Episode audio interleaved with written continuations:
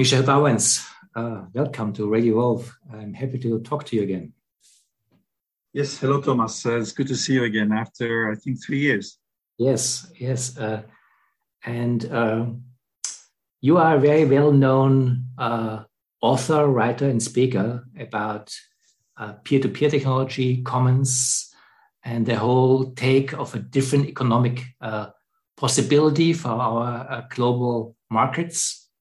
And we would like to talk uh, with you about the new technological developments that we have right now with blockchain and uh, decentralized autonomous organizations. As I just told you, uh, we wrote uh, in our German magazine a whole issue about that, how this is or is not a potential for creating conscious networks, uh, conscious decentralized uh, and autonomous networks around the world, or if this is a new technological kind of utopia that uh, kind of will create the opposite of what it promises. And as you are kind of uh, thinking about these kind of topics since decades, uh, are you hopeful? Do you think about blockchain? I mean, there are obviously difficulties, challenges uh, all around it, but do you think there is a real potential that we should think and talk about? So, to be totally honest, uh, in the short term, I'm, I am not optimistic. Uh, mm-hmm. Uh, I think we are living in a time of uh, accelerated decline and it's ecological decline, so you know, resource depletion and climate change, it's social injustice and precarity. So we are reaching levels of insecurity that you know create free floating anxiety in people. So we are in the midst of a, a crisis of polarization and fragmentation. Um, so these are already two two serious issues, and the third issue is um, I, I, think the issue of uh, mediation, uh, this, inter, this um, mediation between humans and, and, nature, right? So these are like um, different trends that are for the moment going in the negative direction. Um, and I think if you look at human history, you, you can see this happening regularly. You know, civilizations uh, decline and collapse and lead to new situations. And just in the West, we have a very big change, you know, in the fifth century with the, with the collapse of the Roman Empire. Then we have the religious civil war in the 15th century that is devastating and leads to capitalism and the nation state. And so I think very much we're in the similar situation, right? Mm-hmm. So we're in a situation where I think the social dislocation and the cultural dislocation is preceding even physical. It's going faster than even physical issues. So in that sense, I'm not optimistic like in the short term. I think we, we have to brace ourselves. Um, but I think also these are the periods where the new is being born, right? So it's, it's in those moments that, so basically what I see is an enormous, so there's too much differentiation and technology uh, is a cause of that, right? So you could, I'm not sure what it was at the end of Roman Empire, but you know the the expansion of the empire, the mixing of peoples, um, you know the depopulation of Italy. So all this created incapacity of the empire to to manage uh, its complexity, and it went back to a much simpler social order, which was the feudal uh, and you know and the Christian dogmas for a time. You know it got a more beautiful phase afterwards, but certainly the first few centuries, it was a huge uh, simplification and die out of the population. Then in, in, the 15th century, you know, despite all my critics uh, of, of the capitalist system, I actually think that we, we, we created more complexity. So in other words, it was relatively successful because we privatized religion. So we didn't have to fight physically around religion anymore we could have it as a private opinion. And then we created this kind of civic religion around the monarch and then the nation state and democracy that created uh, peace. Um, and so this is a similar, I think, a similar crisis. Um, so personally, I don't think we can avoid technology. I think humanity is a technological species. That's how we became human by you know, actually creating tools and, and, and, and, and improving them. Um, and so to me, like, you know, purely like, you know, retro romantic vision of let's go back to how it was to more simple. I, I, so personally, I, I don't think this is uh, interesting. So the way uh, I see technology is, you know, is that we we have to somehow take control of it again, right? We we so we have created all these layer of mediation, and I I I agree with the critics that we have reached a level of alienation with ecology, with nature, with animals that is actually increased with with the kind of technology we have today. Um, but rather than say let's you know, let's undo it, which I don't think it's possible. I don't think humanity is ready to give up the access to knowledge uh, and to global cooperation that we have achieved. So I think like it's a bit like high tech, high touch, right? So it's a paradox. It's precisely because we have this technology that is so mediated. Precisely, we have to compensate in the other direction. It's like uh, this there is a spiritual teacher, John Heron, he says, you know, it's, it's the same thing. Well, it's not the same thing, but it's an by analogy. He says the more you go up, you know, in the in, in the mystical experience, the more you have to go down in embodiment, right? So that's it's the same the same idea. You you go we are, we are going to this technological level, and that means we have to make extra efforts to reconnect with ecology Mm-hmm. And so basically, I would say that in terms of societal program, the welfare state, which we created after World War One and World War Two, um, is was the idea. Let's make peace between capital and labor, right? Because in many ways, World War One was a struggle between nation states and empires. You know, Austria-Hungary and, and and the Ottoman Empire disappeared, and it actually created the Russian Revolution, and, and you had revolution in, in Germany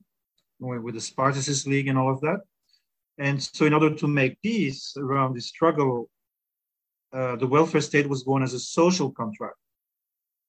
But the price we paid for the social contract was actually anthropocene. Of course, we it, it, it, it started before with the Industrial Revolution, but if you really look at the figures, you can actually see that the hockey stick actually started in the 50s.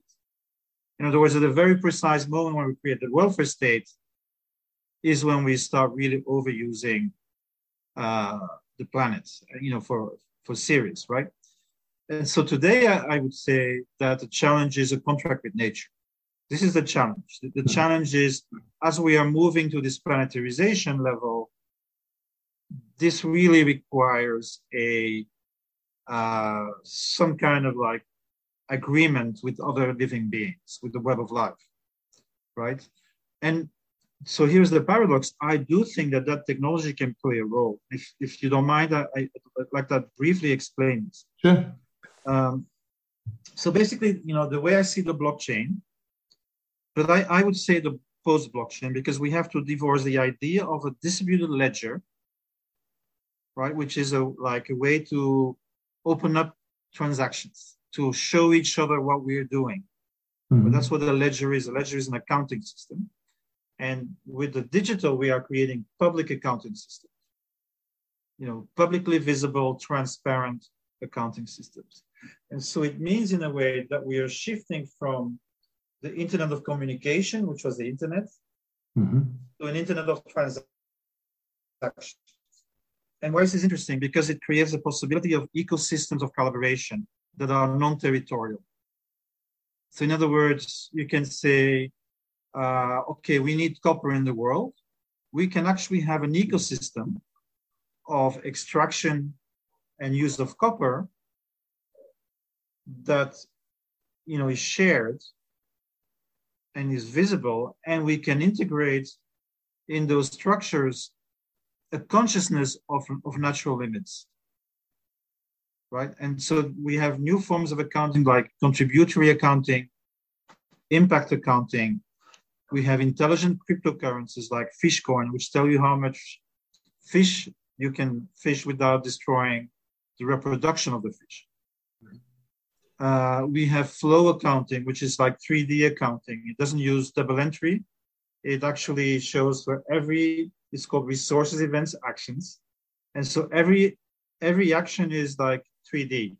You you you see your place in the ecology. Mm-hmm. Okay, so so that's my argument. My argument is that the blockchain represents a cyber physical infrastructure for global cooperation that would allow to, for the production of human needs within planetary boundaries. So to make visible context-based sustainability at every level of action. So in other words, it actually creates a possibility to introduce consciousness you know, maybe not the consciousness that, that we are talking now as human beings, but kind of the awareness of the impact of our actions, right? So it's a way of formalizing this kind of uh, contract with nature in our daily tools. And I, I think this is a huge, potentially important uh, tool. And, and just, just to finish, and then I, I will give more details about this. The way to solve the conundrum is something I call cosmolocalization. So I, I can talk about it later, but this is very important. It's what we need to do now is to connect in the right way the local and the non-local. Because civilization was, 5,000 years ago, a way to organize land, the town and the country, right? That's what civilization was about. It's, it's to organize the agriculture of civilization. And now we are creating a layer of the noosphere, a layer, a layer of human cooperation, of human like interconnected brain cooperation that creates a, a non-territorial virtual sphere and virtual communities, people organizing themselves non-territorial. And the big challenge is going to be how do we put both of these together? Oh, thank you for for this uh, run through uh, uh, the territory. Uh, as I understand it, uh, one way to kind of uh, talk in a different way about the argument that you brought that cryptocurrency is kind of a currency that you can build in human intelligence that's more than just abstract market value so you can bring different kind of values in something that usually, as our current systems has only basically this is the market value, that's the information you can put in. Now we can decide and consciously decide what kind of values we want to create this kind of infrastructure, currency infrastructure.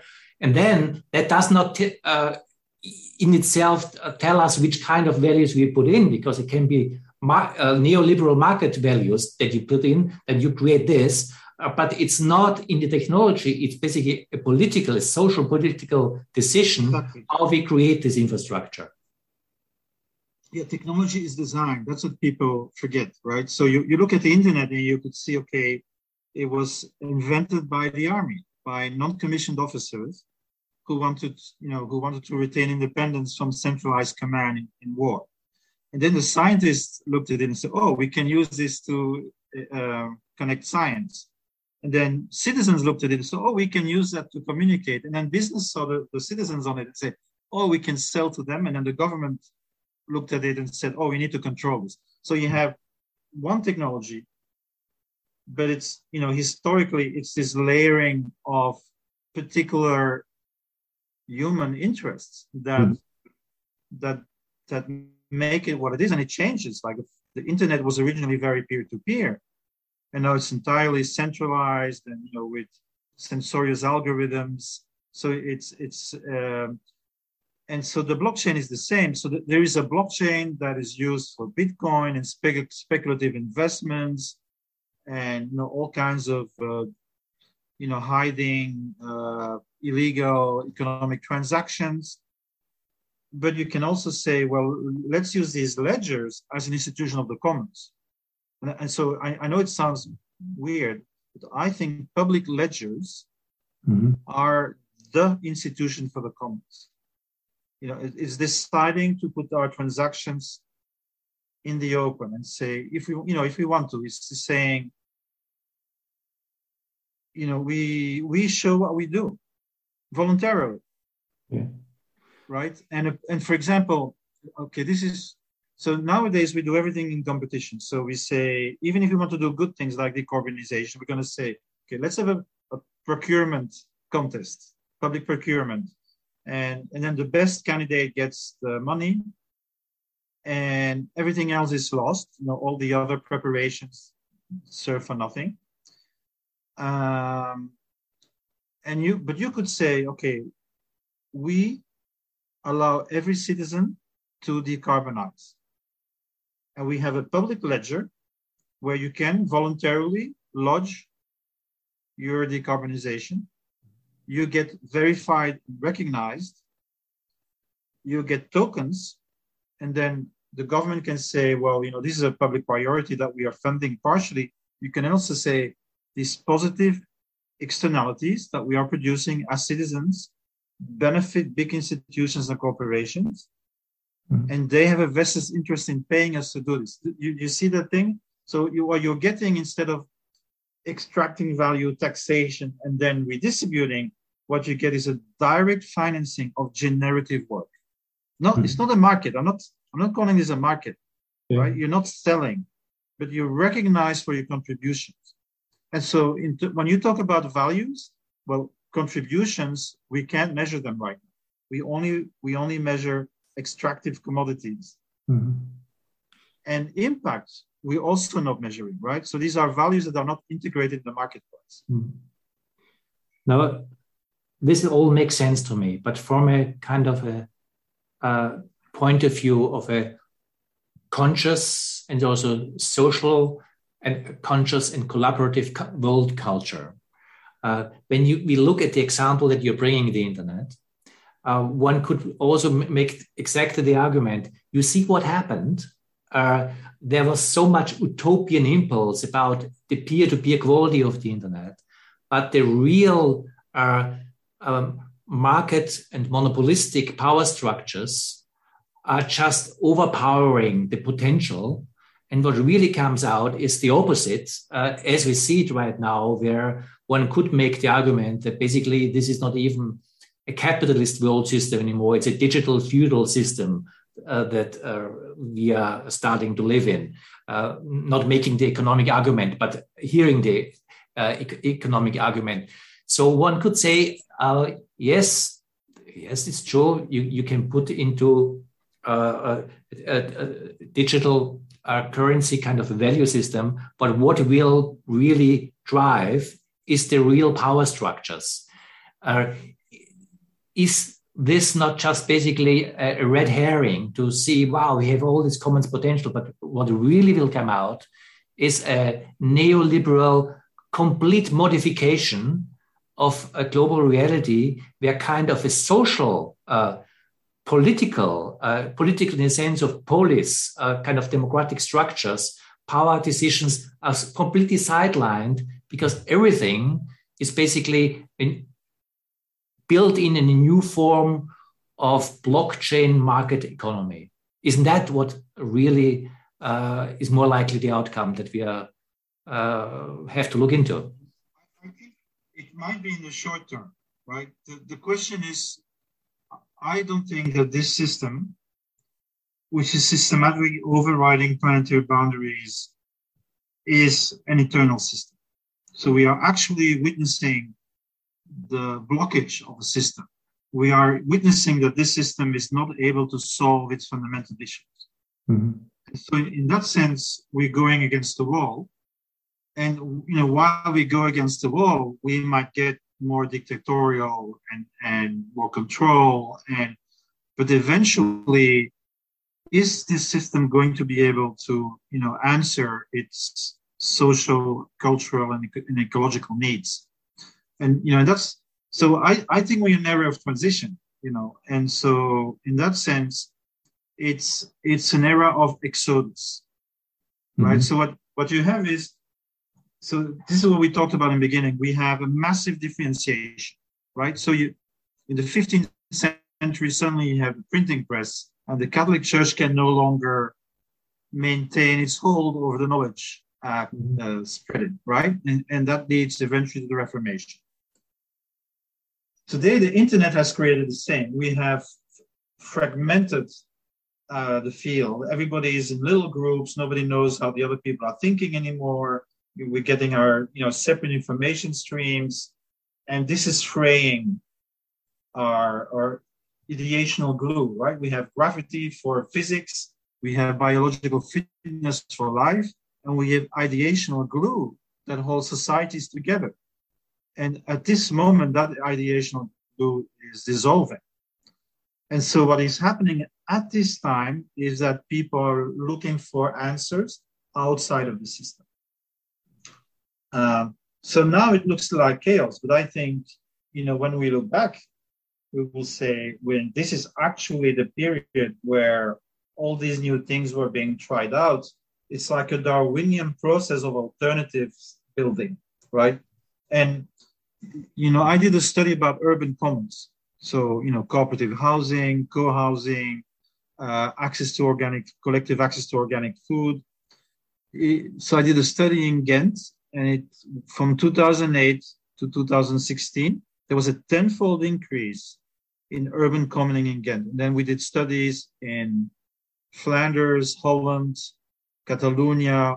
There's figures from Italy, where 1 million people are involved in 250 cities around urban commoning. So there's, there's a real explosion of alternatives. You know, it's marginal, maybe it's 2 3% of the population at this stage, but it is something significant for the future. And, and that's basically, you know, what I'm hoping. Of course, you know, how fast this is going to go, how, how much dislocation we'll need before these alternatives become you know uh, realistic. Um, so another thing i might share with you is you know i'm i'm reading a lot of macro history right now. Mm-hmm. so i've read spengler the decline of the west which is very interesting to understand what is happening now. I'm reading toynbee a study of history uh, let, let, me just give you the example of Toynbee because this is very interesting. So he, what he says is that whenever civilization, you know, is dissolving, um, so you know the last stage is the universal state. Then when it's dissolving, what you get is a universal church. So the he says the internal proletariat, so the common people who are no longer being protected by the state because the state is losing its capacity to organize solidarity. So you know people are slowly but surely organizing themselves to survive and they do this, you know, through common ideologies, and and that used to be these universal religions. So then you have the, in the past you had we it calls it Volkerwandeling. So you had this dislocation of the population. You had these nomadic movements, and you know typically a, a nomadic group would take over the state. They would not have the capacity to manage that country that they took over, like the Frankish in, in Gaul and so they would need to connect with the Universal Church, which was the only organization that had the loyalty of the people and then had the capacity to manage a complex society, right? And that then creates the the the ideology that will serve the next iteration of a civilization. Mm-hmm. So the question is, uh, you know, what what is that ideology today? And that's very hard to say. Um, you know, I I, I'm not very popular when saying this, but you know, I, I'm very anti-identitarianism, right? I think this is one of the regressive ideologies that, that are emerging in this period. You find it on the right and on the left in different ways, right? Um, but I think the commons is actually a positive way to look at this, right? So, because what is commoning? commoning is contribution. So, let's take permaculture. Okay, so you're you you feed in the mud. It's very local, very concrete, and you get your food. You do this in a community, so you have recognition and relationships with co-contributors in this project. But everything else, your learning, your certification happens at the translocal level, right? And so this is what I call cosmolocalism. And I think this is a new global order. So now we have two global orders. We have the Western market driven rentier capitalism, global reset, mm-hmm. uh, you know, Western order. And the way I see the global reset is a dream to run the world with global private public magisterium. So it's run by the banks and the financial sector. They invite in weak states and NGOs and and you know that's that's what they're doing. They already created 400 commissions in the in the WEF, you know, and they they they deal with domains, and I think that's their idea of global governance. You know, it's like a globe, but it's it's a global domination by financial capital, essentially, right? Then you have the other side, which is the Russian and the Chinese, and I think that's what Ukraine is about. It's a systemic struggle, uh, and they're so sovereignists, right? They they don't want the market to rule; they want the state to rule the market. So you can be an oligarch, but only if you listen to the Russian state or to the Chinese state. And of course, they're both different, but what they share is the belief that the state is the core institution. Both of them are rival institutions. Both of them fight for scarce resources. And that leads to war war between them, but also war between states and, and competition between corporations. And historically, what we've done is, well, we've done that. We fight, and then the cost is so high that that's when we jump to the other system. So we have the Napoleon, the Napoleon Wars, the last 20 years. It's devastating for Europe, and it creates 100 years of peace and a new system of capitalism and the nation state, right? Then we have World War One and World War Two. You, you can consider that as one one struggle, one one transition period, and it creates a welfare state, and that is what is now collapsing. And and so the cosmolocal order is a lo- is a lo- order where we relocalize production, because doing that we can save two thirds of matter and energy. This is being calculated. So we spend like three times more transporting things and making things. So just by saying, you know, we, we just we we we change the default. Right now we say we trade as much as we can. If we can't find it anywhere else, we'll do it here. And cosmolocalism is the opposite. It's, it's the subsidiarity of material production. We do it here, and if we can't find it here, we'll look for it somewhere else. So this it's a it's a shift the default position is is a you know it doesn't mean 100% localization, but it means smart localization where we can because it's ecologically logical to do that. Mm-hmm. Okay, then what about collaboration? Well, there's no reason not to collaborate with other people. So if you do permaculture, it's very local, but you learn from permaculturists in the whole world. Mm-hmm. And so this is what I call magisteria of the commons. Right? We have markets, states, we have international states, transnational corporations, and finance. What we need is translocal civic commons as a first as a counterpower. So what you have is, let's say you have distributed production, but then you have a, a global open design community that you know, facilitates the innovation at a, at a larger scale. Because why not profit from, benefit from an innovation somewhere else? But that's, and so in terms of ecological, ecological transition, this model would allow for an extraordinarily fast transition because any innovation anywhere in the world would be shared with, within that community, within that domain. And it would have institutions, trusts that are powerful enough to protect, you know, the the planetary boundaries and the resource limitations, right? And and there are a lot of initi- interesting initiatives of people that are, you know, thinking and and already experimenting. So one is called R30.org. Um, and so what they do is they say, okay, let's let's have a global organization that looks at the negative pivots for every single commodity. So how much copper is there in the world? What's the biocircularity of copper? And what's the negative pivots that we cannot reach? Because if we reach them, then we get this kind of downward spiral. So that allows them then to calculate the usage of copper, the responsible usage of copper.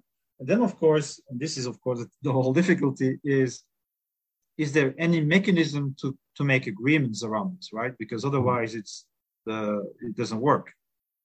And so, but the new regime, the cosmological regime, would be a regime that would be able to do this. That, that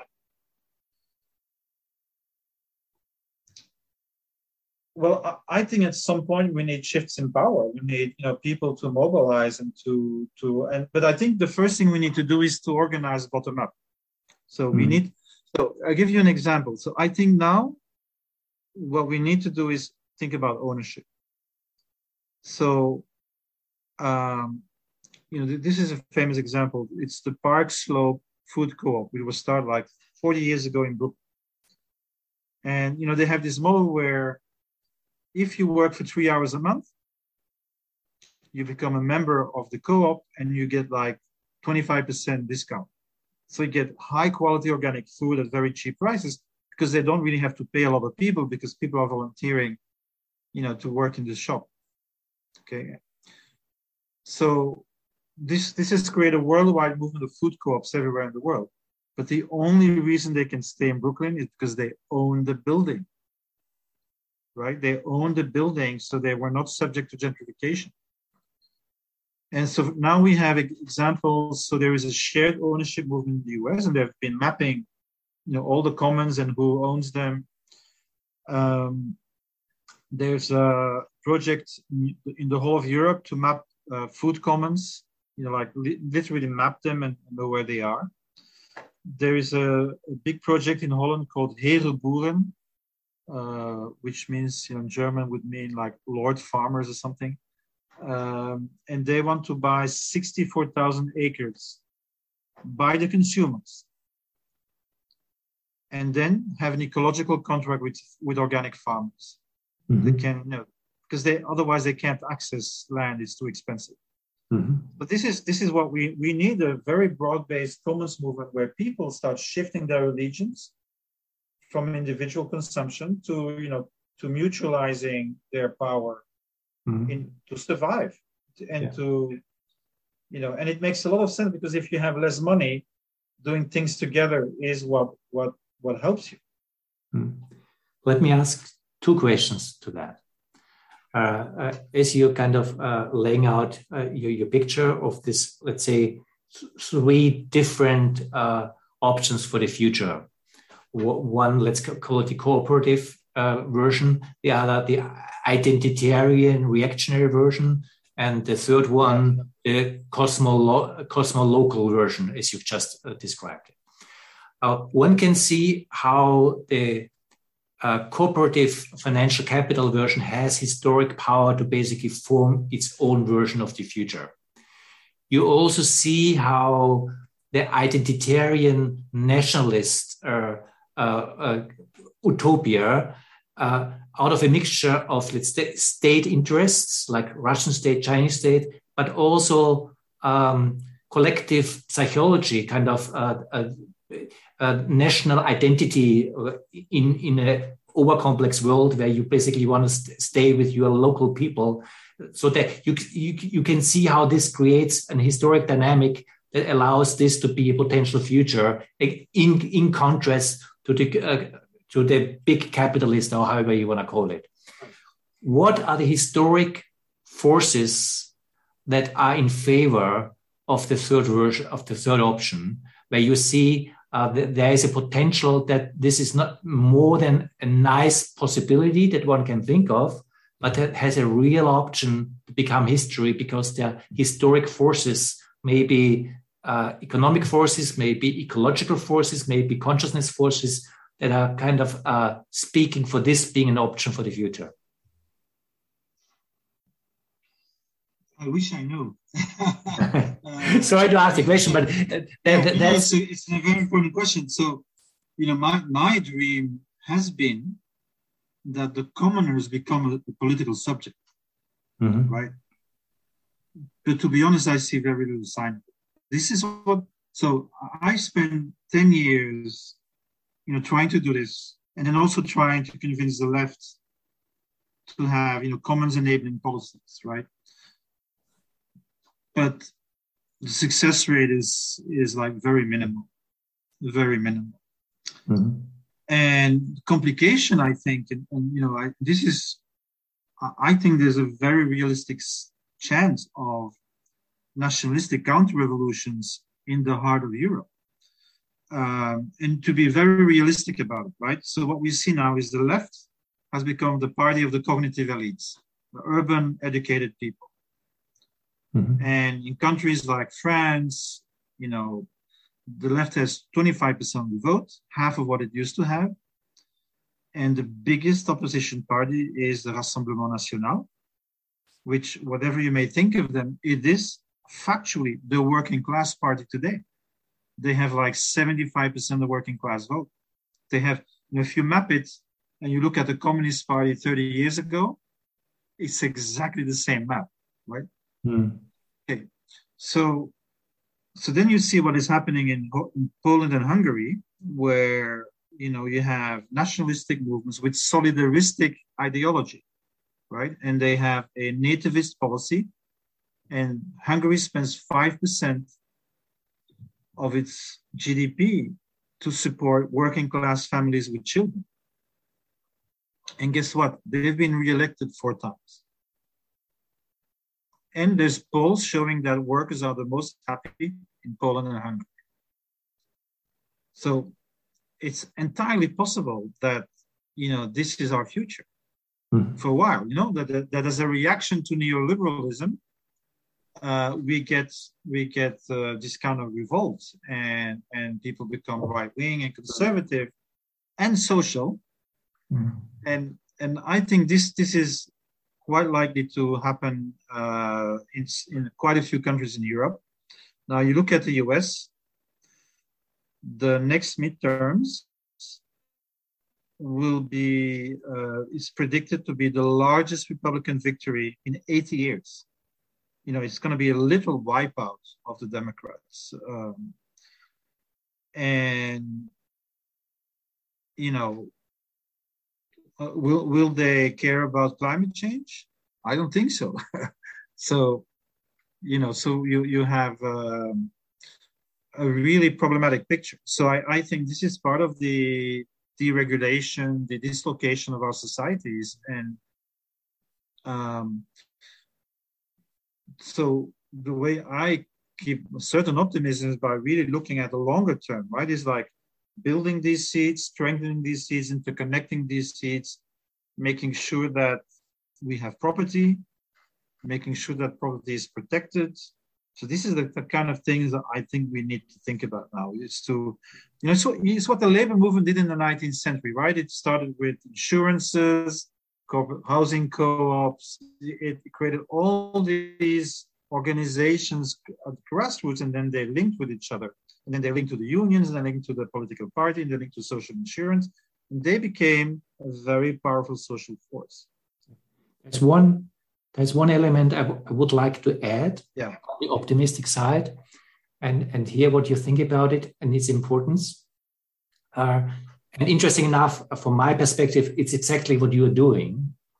Uh, it's the creation of social imaginary. Because part of uh, part of the situation is that uh, if if neither uh, the the, the, uh, the, the finance capital solution nor the national solutions will be real solutions for the problem that we have. We, we, on one hand, we are in a dilemma. But part of the dilemma is that we don't have the social imaginary of a different future being possible. So the capacity, uh, if, if I use a, a kind of a, a, a, different language here, to dream together, realistic dreams, where something becomes visible that right now is not visible because we only have dystopian futures at, at this point in our social collective consciousness. The capacity to be able to think about, uh, I don't want to call it utopian, but positive futures. And have the foundations that this is not just a pipe dream, but something that is a real possibility in itself can also create social movements and, uh, and, and, and, and a historic dynamic. I'm, I'm doing two things for that. So one is, you know, just observing and collating and making visible what is happening today. Mm-hmm. So in my wiki, uh, wiki.p2pfoundation.net, I have 23,000 articles on real projects. And they have been uh, viewed at least 150 million, 150 million times. And we published a book just this year called the Cosmolocal Reader with 40 case studies of Cosmolocal project, you know, showing that this is a realistic thing. It already works.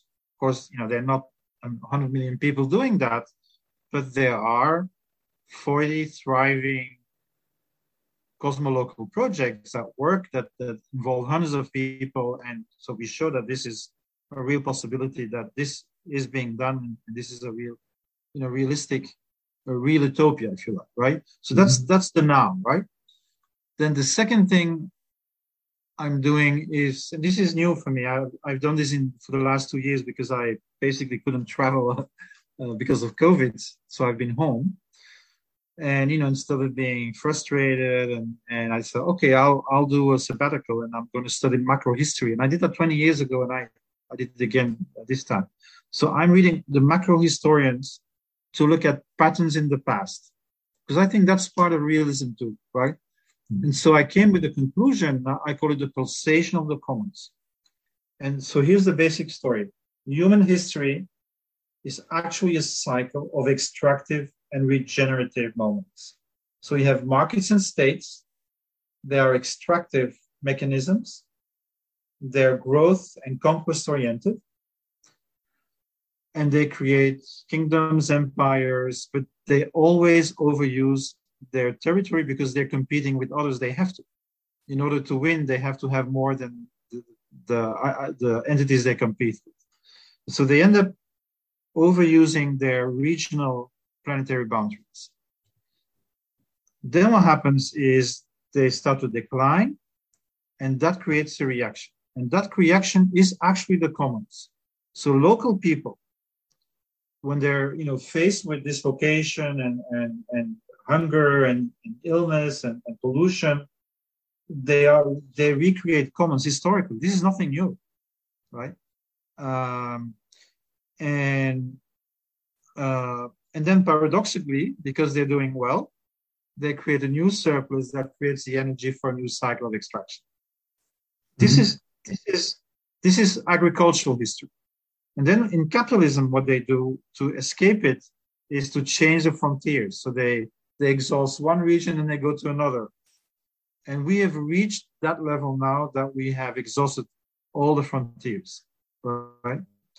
And what that means is that the pulsation of the commons is actually blocked. And so that what we need to do now is first degrowth. And I don't use that politically because I don't think that's useful. But objectively, we need to use less matter and energy. That's just necessity. And then we need a steady state system. And that's you know what I was talking about this uh, this system that would allow us to do that and in a, in a, steady state actually means the end of the pulsation of the commons. We, we actually need permanent global magisterium of the commons. We need to stabilize this thing that we've done until now, right? This is extraordinarily difficult and extraordinarily challenging to do that because we've never done it, mm-hmm. right? Our, our, our, our it's, and it's a big question whether we can do it, right? But I, I think that I, you know th- that then requires a certain belief in humanity that despite everything despite our darkness and our you know and our greed and, and that despite everything we're not 100% suicidal and we eventually will do what is necessary to protect life in the long run. As, we, as we've done many times at the local level when we needed to right? So now we need to do this at the global level. Yeah. It's powerful, and it's powerful on, uh, on two levels. Uh, first, uh, uh, in, in, in, the, in, in, in the way you're describing that this is a, a cycle that seems to be a pattern that one can see by studying uh, deep economic history. Yeah. Uh, but it also is powerful in the sense uh, what I meant before that by you being able to tell that narrative, yeah. that narrative creates something that allows us to find next steps to, steps to act because uh, the in, in, able to find a direction how to respond to this uh, multiple crisis, uh, we, we, need to have narratives that allow allow us to, to, to, orient in these complex situations. But what you what, what you are giving in in that is, is not not the thing itself. It's it's, it's one piece in in constructing narratives that allow us to find collective action in that that are not just fear based but also not just uh, uh, profit uh, banks bank logic based. In that, there is at least the potential of a, a shared communicative form of humanity that we can develop together and that allows in a positive sense to create an utopian spirit where we in a communicative way find shared ways together and I appreciate also you being tentative about this because uh, there is no reason to be kind of uh, too optimistic uh, at this point. And uh, because you, the same time, if, you, if you're too idealistic, in, sorry, sorry. Go, go ahead. Yeah, so if you're too idealistic, you know that the, the danger is real that you'll be that you'll be demoralized very fast. Mm right? Because before things get better, they may get they may get worse, and so you, you need to have the stamina to to stay on the course and to see the light on the other side of the tunnel, even when you go through the dark tunnel. And I'm sure you're familiar with Viktor Frankl. You know when he when he wrote "In Search," uh, "Man in Search of Meaning," you know, which I read in my 20s, but it stayed with me. And I think that he says uh, two interesting things. The first thing he says is that the only people who survived in the camps were the Catholics and the communists.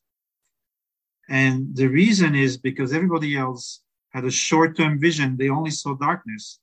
And so they they couldn't muster the strength to survive.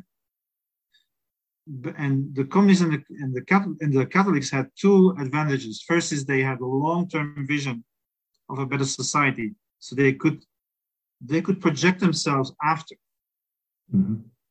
after the defeat of the Nazis. They, they could imagine that and believe that eventually that would happen. And because they believed in it, they could also show solidarity to each other. So they actually had communities that helped each other, and other people were more isolated. Mm-hmm. Uh, and then he said another interesting thing is um, I'm not sure if he was a pilot himself, but he said, you know, if you go from A to B uh, with a plane, if you if you aim for B, you will not get to B because the wind will push you away. So you have to aim to C, and then the wind will push you to B, right? So you always have to aim further uh, than than you want because if you are too limited in your aims, you will not get there. Mm-hmm. So so you, there's a certain way in which an aim is always exaggerated, but it's exactly the reason why why you needed to advance. I don't know if you understand what I'm trying to say. Very much so. That's where utopianism then comes in. So utopianism may not be real, literally, but it if it creates this engine of optimism, right, then it actually fulfills like a self-fulfilling prophecy to to a to a certain degree. Thank you very much. As we are also uh, coming to the end of uh, our time here, uh, let me allow me to use this as uh, the final word. Uh, thank you very much for this conversation. Thank you, Thomas. Thank you, and uh, yeah, thank you for letting me know when it's published, and then I'll you know I'll spread it in my networks and and other material in English. You please feel free to send it to me, and I'll. I'll no, very also... much. So. I just stopped the recording also, and yes, ah. very, very much so. And um, I also, uh, as we were talking, because I, I really appreciate uh, the way you go about this. Uh, although you, you're you're working on a different uh, sector of, let's say, that, that, we are working because we are basically the focus of our work is not even the magazine and the webcast. The focus is a uh, is, is, is a dialogue dialogue based understanding of um, oh, oh, I see. Fantastic. I'm, I'm also, uh, you know, I, I do have yeah. spiritual concerns. Yeah. And uh, uh, I'm looking into sophiology. I don't know if you're familiar with sophiology. I heard about it. I'm not familiar with it. Yeah. It's the feminine phase of creation. It's a Judeo-Christian uh, tradition. One thing, just uh, as I have you, um, what we do also uh, is that we run uh, sometimes a longer workshop with our guests in a dialogical format on Zoom, uh, which we call Evolve Live, uh, which is something like three hour, just three hour workshops where, where people can come and engage uh, with with the speaker. And uh, if you're interested, I, I, I, would propose to our team here to also do one, one with you and just do something like a workshop also with people in that sense, if that is something you're interested in. It's fine for me. Yes, absolutely. And, Thank you know, you. if you're ever interested in an article for your magazine uh, or, or, an interview or something, you know that we will Def- definitely be interesting to spread you know spread the ideas that way as well we definitely will do that i regret that i wasn't thinking about it for the last one because they would have been perfect but uh, we will find that we will find our match here all right. Thank you so much thomas. Thank you. Take care. Have a good day over there. Yeah. Bye bye